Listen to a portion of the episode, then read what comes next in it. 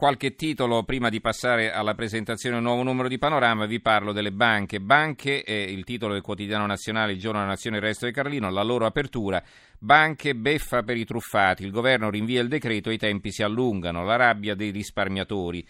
La stampa sia il decreto banche ma slittano i risarcimenti, il messaggero, riforma banche, rinvio rimborsi, sono tutte aperture queste. Eh? Anche quella del giornale, Truri e Company, banche, Renzi non paga, nessun rimborso per gli obbligazionisti che hanno perso tutto nel crack dei quattro istituti di credito.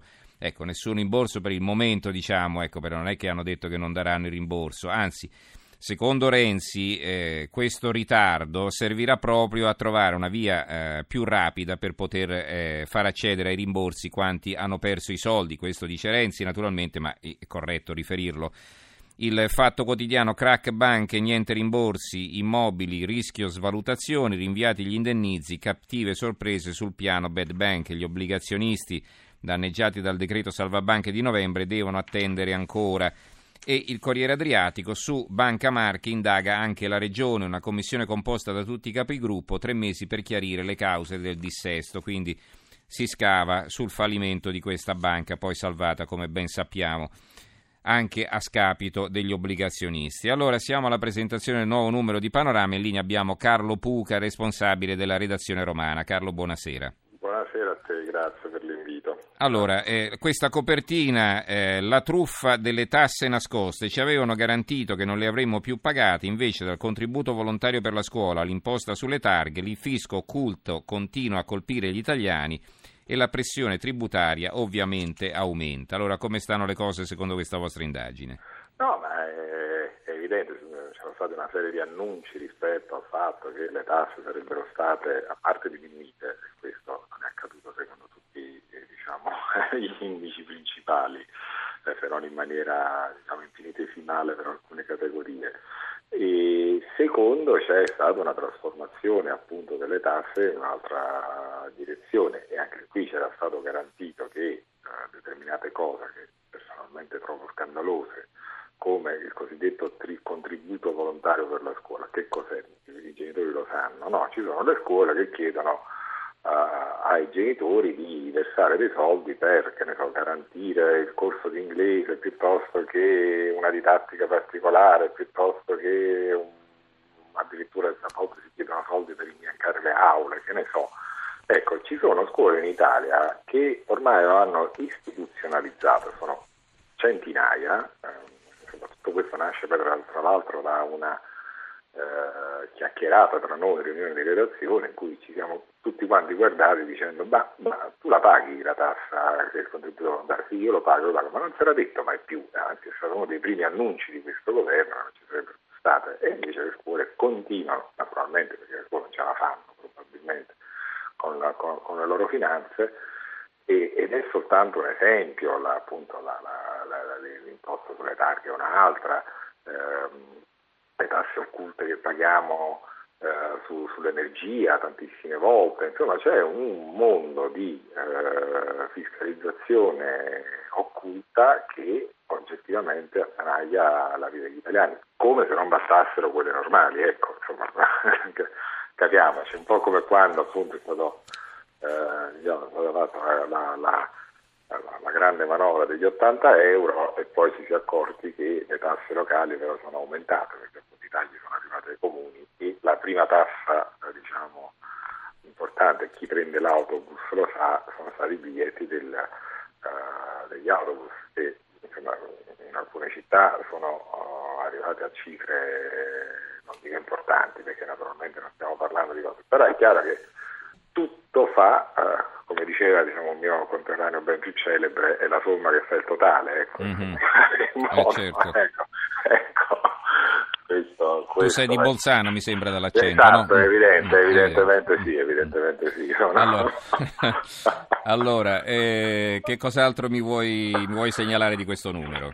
Guarda, abbiamo un'intervista che sicuramente non accende i cuori come il Festival di Sanremo, capiamoci, ma è, è una battuta, ma eh, c'è un'intervista molto importante, perché eh, esclusiva lo, lo, cercavano da tutto il mondo, eh, con eh, Riyad al-Assad, che è il leader del Free Syrian Army, eh, che è una delle fazioni appunto che combatte contro Assad in Siria, che però appunto è braccato anche dall'ISIS e odiato dai russi, quindi come se fosse una repubblica autonoma dentro eh, lo scacchiere medio orientale e ci racconta la sua visione delle cose. Eh, quindi fa un po' il punto dopo cinque anni di guerra, 260.000 morti, eh, sono guerre dimenticate, ma 260.000 morti sono una, un'apocalisse, insomma, ecco. E lui denuncia che l'ISIS viene usato come paravento per nascondere il dramma del suo popolo e che insomma, l'Europa se ne sta totalmente disinteressando di, questa, uh, di questo dramma. Uh, parla di occhi differenti dell'Occidente, vorrebbe insomma, un intervento dell'Europa eh, serio e importante per mettere pace nel suo paese. Mm-hmm. Poi c'è una lunga e bella intervista a Giampaolo Panza, il ragazzo del 35 lo definiamo, allora, eh, la data di nascita del 1935, lui dice non mi va né di ubbidire né di comandare. Eh, devo dire un'intervista molto importante perché racconta dell'infanzia, del giornalismo, eh, l'impegno appunto per ricostruire eh, una sua verità sulla, sulla resistenza e, e insomma dire, una rilettura della sua vita da rompiscatole, ecco, in mm. qualche modo. Uh, un argomento più leggero, uh, volendone scegliere uno, è uh, il lato rosa del, del porno, c'è un boom eh, anche sul mercato italiano di registe donne che appunto si sono date alla, alla pornografia.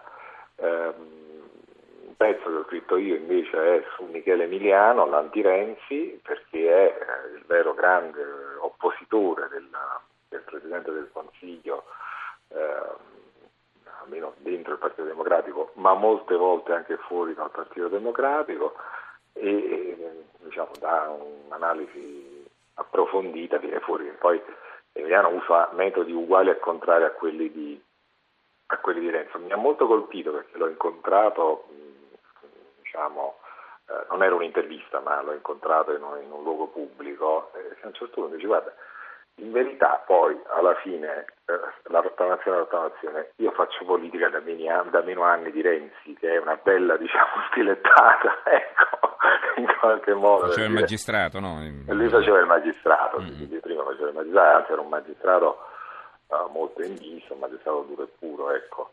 Um, ed è anche questo secondo me un, un, un pezzo da leggere. Eh, non, magari la scrittura sarà relativa avendolo fatto io, ma voglio fare una, una, un po' di autoironia. E, e, poi c'è un pezzo, anche questo importante, su, su Sergio Marchionne, perché la votazione della Ferrari sta andando come sta andando, c'è il male, eh, comincia ad avere qualche crepa eh, la, diciamo, il suo il suo carisma perché eh, insomma, comincia a essere messo un po' in discussione. Cioè, c'è stato un momento in cui Marchionne qualsiasi cosa toccasse sembrava diventasse d'oro. Mm. Eh, da, insomma, è un anno che i conti vanno come vanno, cioè, c'è bisogno di una ennesima riorganizzazione aziendale. Paradossalmente il problema non è tanto in Italia, a dirla tutta, ma è appunto negli Stati Uniti. E, e diciamo, il nostro Guido Fontanelli racconta, eh, racconta appunto questa, uh, questo mutamento di, di, di, eh, diciamo di, inerzia, come si può dire. Insomma, in qualche mm-hmm. modo, l'inerzia era sempre positiva, adesso è eh, diciamo, in qualche modo negativa. Sta frenando. Mm. Sta frenando, sì, sì, in mm. qualche modo sì. E, e poi c'è ancora un'inchiesta sull'Italia occupata, cioè sulle case eh, che vengono occupate eh, abusivamente o le case che vengono occupate anche legalmente e però nessuno paga l'affitto. Eh, a Catania per esempio ci sono 400 appartamenti, mi pare, vado a memoria, di, di, proprietà del comune dove l'affittano diciamo, intorno ai 50 euro ma nessuno lo paga questo affitto. Qual è il ragionamento? Il ragionamento è che in questo paese se tu sei questo vale per tutti quelli che cercano casa, hanno bisogno di una casa. Eh, se tu sei povero, povero, lo Stato ti dà una casa, se non te la dà, eh, se, se, sei invece uno che vive insomma, la giornata, la occupi legalmente e nessuno ti caccia, se sei uno che ha bisogno di comprare una casa legalmente e tu non hai la possibilità di farlo, perché non ti danno il mutuo se non, non hai... ti danno il mutuo, soprattutto considerando poi quello che avviene con le varie affittò, perché è veramente mm-hmm. una cosa indegna e eh, scandalosa, certo. perché, perché, lì è veramente insopportabile per, eh, cittadino mediamente onesto, cioè voglio dire, è veramente una cosa insopportabile. Mm-hmm. Che poi adesso sta spuntando in varie città, insomma si è ripartiti da Roma, ma se ne parla un po' in tutta Italia, no, molti si no, sono accorti. È dappertutto, è, eh, dappertutto, è dappertutto ed è consolidato. La cosa mh, peggiore, questa è la mia opinione personale, è che secondo me molte volte questo capita per sciatteria del, del, degli enti pubblici. Cioè non c'è nessuno che controlli, che faccia, che si prenda la briga di...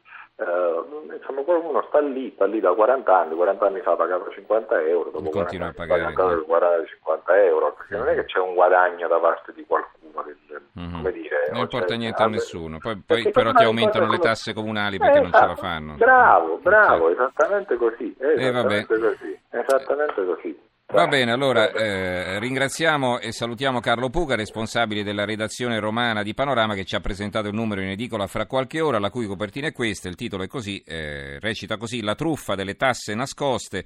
Ci avevano garantito che non le avremmo più pagate, invece del contributo volontario per la scuola, le imposte sulle targhe, il fisco, continua, il fisco occulto continua a colpire gli italiani, la pressione tributaria ovviamente aumenta. Grazie Carlo e buonanotte allora. Grazie, buonanotte a te.